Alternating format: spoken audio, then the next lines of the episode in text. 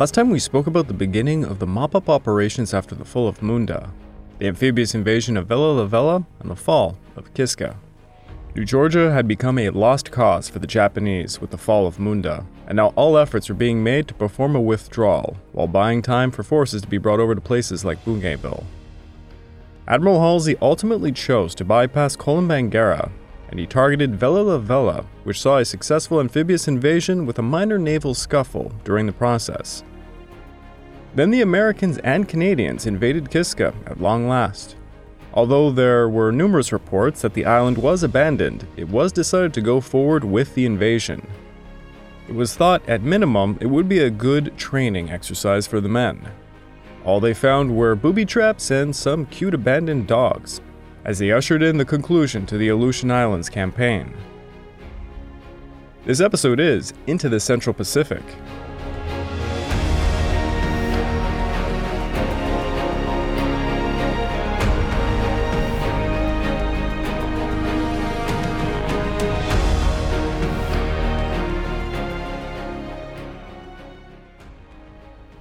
Welcome back to the Pacific War Podcast week by week, and I'm your dutiful host, Craig Watson. But before we can begin, I just want to remind you all this podcast is only made possible through the efforts of Kings and Generals over at YouTube. Perhaps you want to learn a bit more about World War II? Kings and Generals has an assortment of episodes on World War II and so much more, so go give them a look over at YouTube. So please subscribe to Kings and Generals over at YouTube and continue to help us produce this content by checking out www.patreon.com slash kingsandgenerals. And hey, don't forget about our sister podcast over at the Age of Conquest, the Fall and Rise of China podcast, written and narrated by me. And if after all that you were still hungry for some more history, why don't you check out my personal channel, the Pacific War channel over at YouTube. Over there, I'm about to release a historic film review on the movie Oppenheimer. Also, if you haven't already done so, check out my Patreon over at www.patreon.com slash the Pacific War channel, where I have exclusive podcasts. My latest is a two part series on the failures and responsibilities of Emperor Hirohito. Check it out, it would mean a lot to me. So it's been nearly a year since the start of the Allied offensive in the Pacific. Way back when the Japanese were trying to recover from the Midway disaster, the Americans had no idea they could manage a major land victory. For nearly a year, the Allied campaigns in New Guinea and the Solomons showcased what both sides were capable of. But the U.S. Navy wanted something else. They wanted to drive through the Central Pacific. Now, to begin a thrust into the Central Pacific meant performing two parallel Pacific campaigns, north and south of the equator. Admiral Nimitz did not yet possess the naval, specifically carrier forces, required to wage a Central Pacific offensive. Hell, legions of troops required months of amphibious training. It was an enormous feat. Admiral Halsey likewise never ceased calling for reinforcements to carry his fight through the Central and Northern Solomons. Ever since the Casablanca Conference, Admirals King and Nimitz had been analyzing the idea of a central thrust into the Pacific. They were looking specifically at a thrust into the direction of Truk and Guam, and to hit the Marshall Islands. The victory over Guadalcanal had allowed the Allies to secure lines of communication and supply to Australia, and King presumed Rabaul would fall in 1943. On June the 10th, King had been demanding hard deadlines for a Central Pacific campaign, stating, In order that effective momentum of offensive operations can be attained and maintained, firm timing must be set up for all areas. The Joint Chiefs of Staff four days later told Nimitz to prepare an invasion of the Marshall Islands with a tentative sailing date of November the 15th of 1943. As for the direct thrust, King declared, establishing a base in the northwestern Marshalls, and then proceeding to Truk and the Marianas. To pull this off, MacArthur was expected to release the 1st Marine Division in time to participate in the operation, with most of Halsey's naval and amphibious forces as well. As you can imagine, MacArthur was outraged, and he objected to the demands of his Cartwheel campaign to preclude any transfer of troops or ships from his theater to Nimitz. MacArthur wanted covering support from the Pacific Fleet's new fast carrier task forces to help raid Rabaul, Truk, and other Japanese bases on a southern route. Admiral Halsey likewise was anxious about withdrawing aircraft carriers from the South Pacific area to support operations north of the equator. He warned Nimitz on June 25 that if air power were diverted from the drive on Rabaul, it would seriously jeopardize our chances of success at what appears to be the most critical stage of the campaign. Without borrowing forces from the South Pacific, Nimitz could not realistically tackle the Marshalls until early 1944, and many members of the planning staff counseled patience. They argued to Nimitz the new offensive should await the arrival of a large fleet of Essex carriers, by February or March of 1944, they predicted a much expanded Fifth Fleet could simply steam into the Marshalls and seize four or five of the largest Japanese bases simultaneously. If the combined fleet came out to fight, such an American force would willingly and confidently give them battle. But Admiral King simply wanted action in 1943. He insisted the northern line of attack should be opened before the final assault on Rabaul. This would prevent the enemy from concentrating their defenses against either prong of the westward advance. Enemy territory simply had to be taken, somewhere in the Central Pacific by the end of the year. There was a lot of arguing going about. The Joint Chiefs of Staff had clearly intimated that the Philippines were to be approached through the Central Pacific, but MacArthur concluded a drive through the Marshalls and Carolines would have to occur without land based aircraft support. Thus, it would be slow and extremely costly to naval power and shipping. MacArthur argued the Central Pacific route was unwise and thought after Rabaul was captured, it should be the Southwest Pacific forces advancing along the northern coast of New Guinea and onwards to the Philippines. This would require the neutralization of various islands like Palos and others in the Banda and Arafura Seas to protect their flanks. This long range plan that he prepared was designated Reno. Now, all of this, of course, was intended to cut Japan off from her vast riches in the Dutch East Indies, the thing keeping her war machine alive. The British also had their own desires and applied much pressure onto their American allies, prompting General Marshall to assure them that the Gilbert's Marshalls Carolines campaign would be undertaken with, quote, with the resources available in the theater, during the Quadrant Conference, the British chiefs had agreed to back King's demand for resources in the Central Pacific in return for more forces against Nazi Germany. However, during the Trident Conference in May, which was not concerned so much with the Pacific strategy, the Joint Chiefs of Staff submitted a plan titled The Strategic Plan for the Defeat of Japan, which called for a large, sustained air offensive against the home islands in preparation for an invasion. For this all to occur, China had to be maintained, and that meant the Americans and British would need to fight their way into China, finding a good, secure port to move materials properly. Most likely, this would be Hong Kong. In the meantime, the Americans, British, and Chinese would work together to recapture Burma, to try and drive through the Strait of Malacca to Hong Kong via a series of amphibious operations. The Americans would also attempt a drive through the Celebes Sea to Hong Kong from the Central Pacific, aided by some subsidiary efforts from the South and Southwest Pacific areas, but good luck getting a penny from MacArthur. The Central Pacific was the most advantageous and logical route because it was shorter than the southern route. It would require less ships, less troops, less supplies, and the bases in the Marshalls, Marianas, and Carolines would isolate Japan from her overseas empire. The Japanese would only be able to mount limited air and ground forces on the islands in the Central Pacific.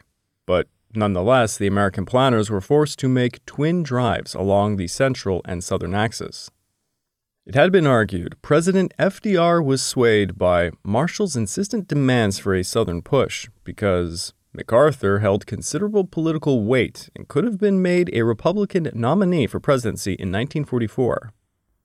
There were positives to running twin operations, of course. For one thing, it would prevent the Japanese from being able to guess the time and place of forthcoming advances, keeping them off balance. It also allowed for opportunities of mutual support. Some of the operations would require a behemoth amount of resources. Take, for example, estimations they ran for the capture of the Bismarck Archipelago, which was required to secure the line of communications to Australia and provide access to the Celebes Sea. They estimated it would require seven divisions, five of which needed to be amphibious units. If Rabaul fell or was neutralized, perhaps the division numbers would be a bit less. The Marshall operation would require two reinforced amphibious divisions, four heavy bombardment, and two fighter groups of land based aircraft. On top of that was the naval aspect. They estimated that they needed four battleships, three more auxiliary carriers, 12 cruisers, 63 destroyers, 24 attack transports, 44 tank landing ships, and landing craft.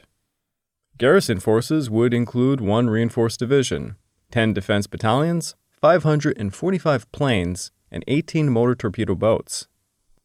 For the Carolines, the combined chiefs estimated they would require three reinforced amphibious divisions, two heavy bomber groups, 10 carriers of the Enterprise or Essex class, seven auxiliary carriers, four modern battleships, nine old battleships, 31 cruisers, 108 destroyers, 20 submarines, 45 attack transports, 15 attack cargo ships, 6 LCDs, 3 headquarters ships, and a bunch of other auxiliary vessels. To garrison the islands would take two reinforced divisions and three defense battalions, plus more aircraft. Talk about a hell of a shopping list. By the end of the year, it was expected that one Marine and three Army divisions would be allocated to the Central Pacific, while the South Pacific would gain two Marines, five U.S. Army, and one New Zealand division. And in the Southwest Pacific, four U.S. infantry, one U.S. airborne, one U.S. Marine, and 11 Australian divisions.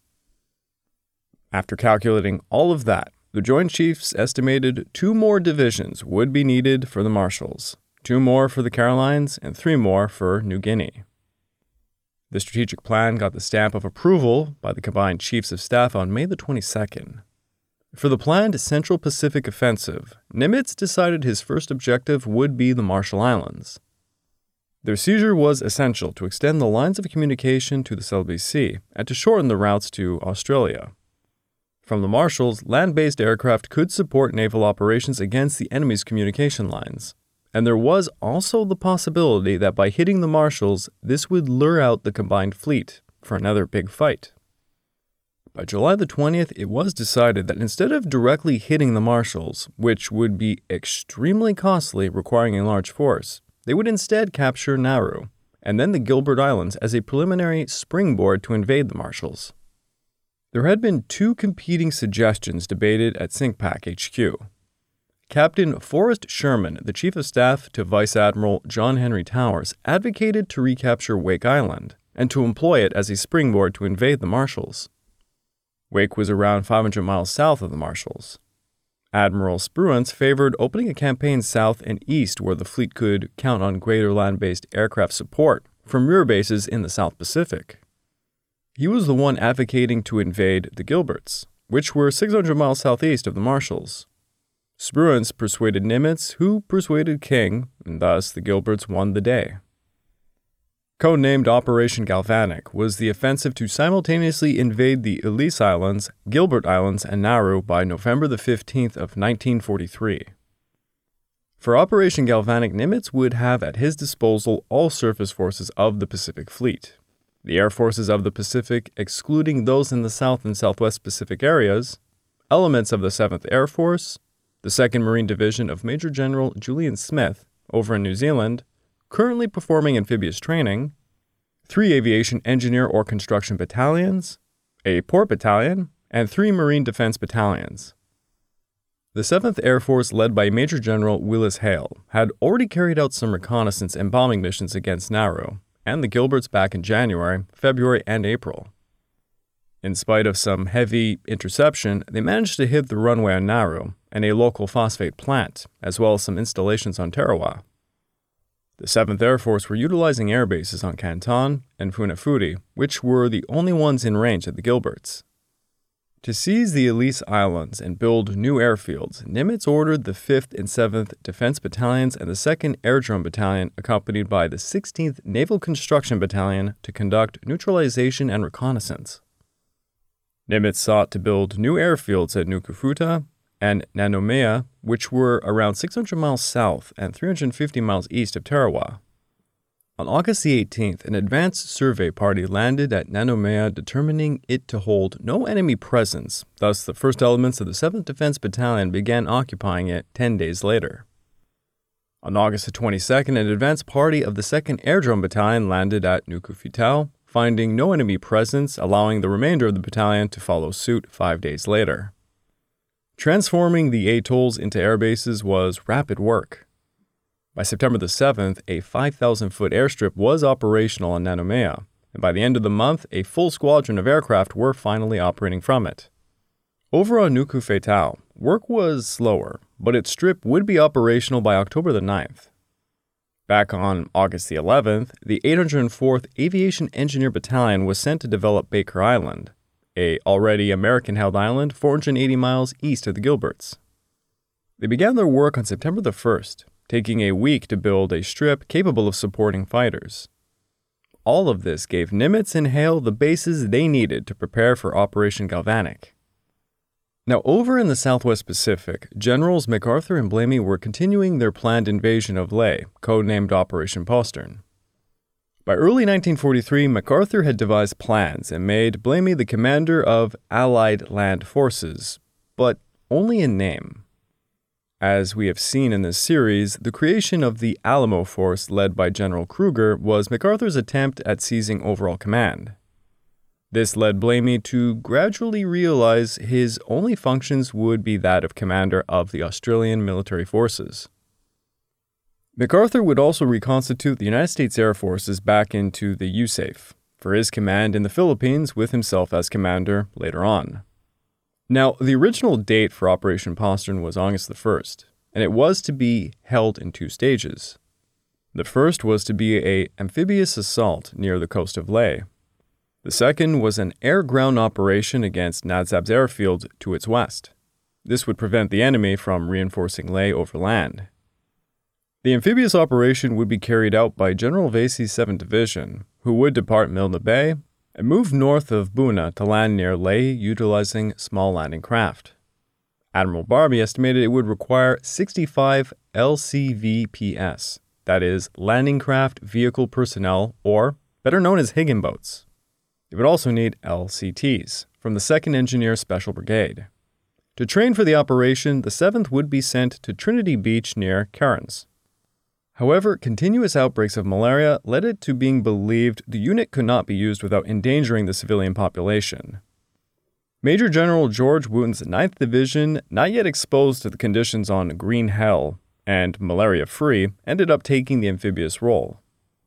After two weeks of amphibious training with Higgins boats, the 9th moved to Milne Bay on August the 12th, and they would be followed up by General Heavey's units who would help further train them at Morobe.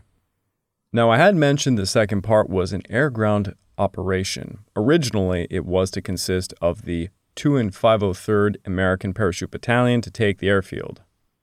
Then the 25th and 21st Brigades of the 7th Division were to cross the Markham River and assist the Parachute Battalion to occupy the area.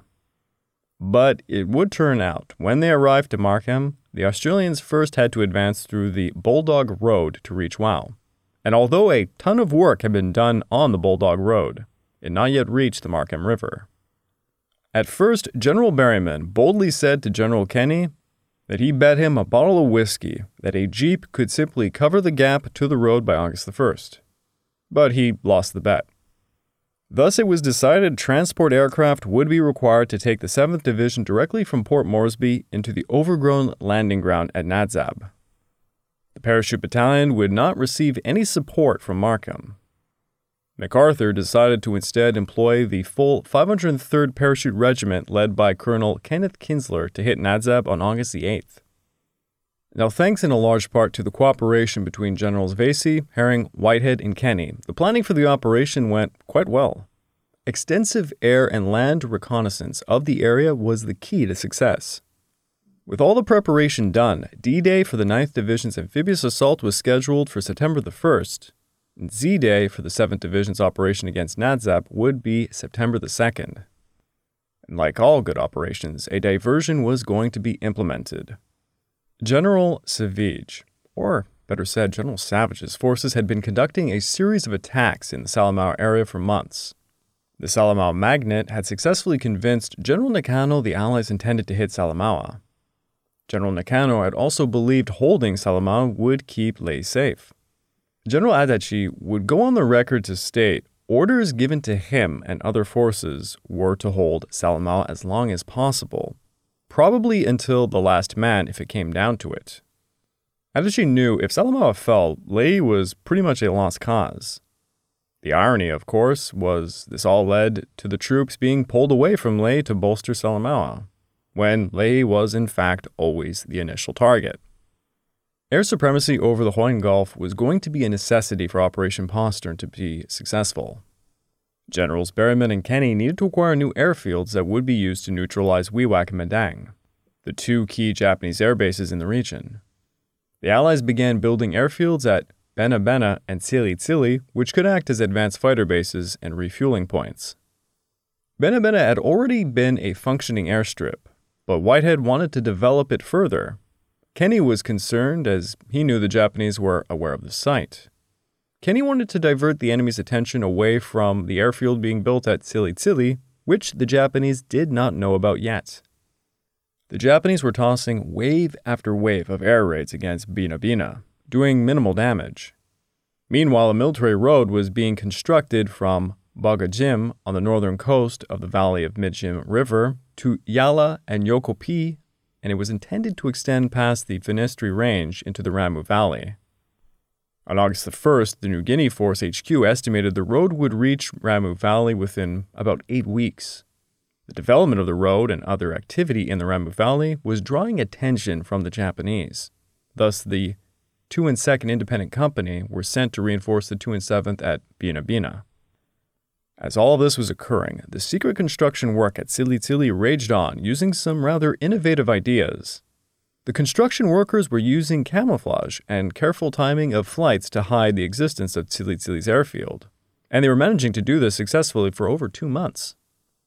An enormous amount of air transport and equipment was allocated for the task. The 871st Airborne Engineers Battalion were sent in to hammer the job out, and soon three dry weather runways were operational by September. Over on the Japanese side, they were reorganizing their air forces in New Guinea. After receiving alarming reports of enemy airfields being constructed at Mount Hagen and Bena Bena, knowing full well these would threaten their airfields at Wewak and Madang, it was decided the air strength of New Guinea would be bolstered by the 7th Air Division of Lieutenant General Sudo Inosuke. From June the 19th onwards, aircraft of the 7th Division began arriving at Wewak from the Dutch East Indies. The 6th Air Division had moved its HQ from Rabaul to Wewak on July the 9th of 1943, 324 aircraft strong. The 7th Air Division brought another 156 aircraft. Alongside this, the 4th Area Army was brought over to Rabaul on August the 6th, placed under the command of General Imamura's 8th Area Army. Additionally, to support the defense of Wewak Madang, General Adachi was planning to toss 3,000 soldiers under Lieutenant General Katagiri Shigeru's 20th Division against Bena Bena, while Lieutenant General Mano Goro's 41st Division would occupy Mount Hagen. Such operations were scheduled to begin in early September. A detachment of the 30th Independent Engineer Regiment of Lieutenant Kitamoto Masamichi was sent over to Kaiapit alongside patrols further into the Ramu Valley. They gradually occupied Dampu and Wisa. But the increasing Allied threats to Salamaua and Lae prompted General Adachi to postpone the Bena Bena attack until August the 1st, and as a result, Lae's airbase was being abandoned.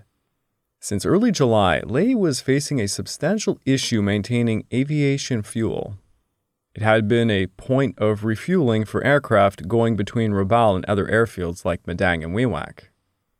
Alongside this, Lae was within Allied medium bomber range, and the threat prompted the Japanese to build three new airfields on the northwestern coast of New Guinea at But, Dagua, and the Boram Plantation. It was the 20th and the 41st Divisions who ended up providing most of the labor to construct these airfields. On August the 14th, Tsili saw its first two squadrons of P 39 Airacobras of the 35th Fighter Group, led by Lieutenant Colonel Malcolm Moore. These arrived just in time to meet the beginning enemy attacks. Japanese aircraft had finally spotted the secret airfield during some reconnaissance flights on August the 11th. On the morning of August the 15th, seven Ki 48 Lilies escorted by 36 Ki 43 Oscars attacked Tsili. The bombers were intercepted immediately, and all were shot down by 26 Airacobras and 3 Lightnings. However, the Oscars did manage to shoot down two C 47s of the 21st Troop Carrier Squadron. The other C 47s scrambled for their lives, escaping back to Port Moresby by flying at treetop level. The Allied fighters then intercepted the Oscars, shooting three Oscars down, at the cost of four Airacobras. The following day saw another raid, but Thunderbolts and Lightnings intercepted the raiders, downing some 15 Oscars. After receiving such a blow, the Japanese commanders at Wewak decided to conserve further air strength. Unbeknownst to them, the situation was far more dire than they thought. You see, the Japanese commanders did not believe the enemy fighters and medium bombers had the range to hit Wewak. Now, to just geek out a bit, when such aircraft like Mitchell's first arrived in Australia, they were equipped with a lower turret. But when they began performing operations in New Guinea, it required low altitude flying, and thus the turrets became useless. So they removed them and they placed forward firing guns at the nose instead. General Kenney's air depot at Townsville worked tirelessly to modify 172 Mitchells between July and September of 1943. The removal of the large turrets allowed for an additional square shaped 11,500 liter metal fuel tank to be installed, which was suspended by hooks from a bomb shackle. These fuel tanks gave the aircraft an extra two hours of flying time, just enough to give them the range to hit Wewak. These tanks were very vulnerable to catching fire during combat or from crash landings, so they were made dischargeable a minor innovation that would make all the difference. On August the 1st, aerial photographs indicated the Japanese had 8 medium bombers, 31 light bombers, 69 fighters at Wewak and Boram, plus 34 medium and 34 light bombers with 24 fighters at Dagua and But. Thus, Kenney elected to hit them, and he had at his disposal two heavy bomber groups of the 43rd and 90th Bomb Groups with 64 bombers alongside two medium groups the 3rd Attack Group, and the 38th Bomb Groups with 58 modified Mitchells. Kenney's plan was to toss eight squadrons of heavy bombers for night raids against Wewak's four airfields, followed up by five squadrons of Mitchells. Fighters could refuel at Tsili to help escort, and boy, oh boy, would they. An unprecedented 99 fighter escorts would take part in the raids. On the night of August the 16th, the first raid occurred seeing 12 B 17 and 38 Liberators take off from Port Moresby, and all but two reached Wewak by midnight.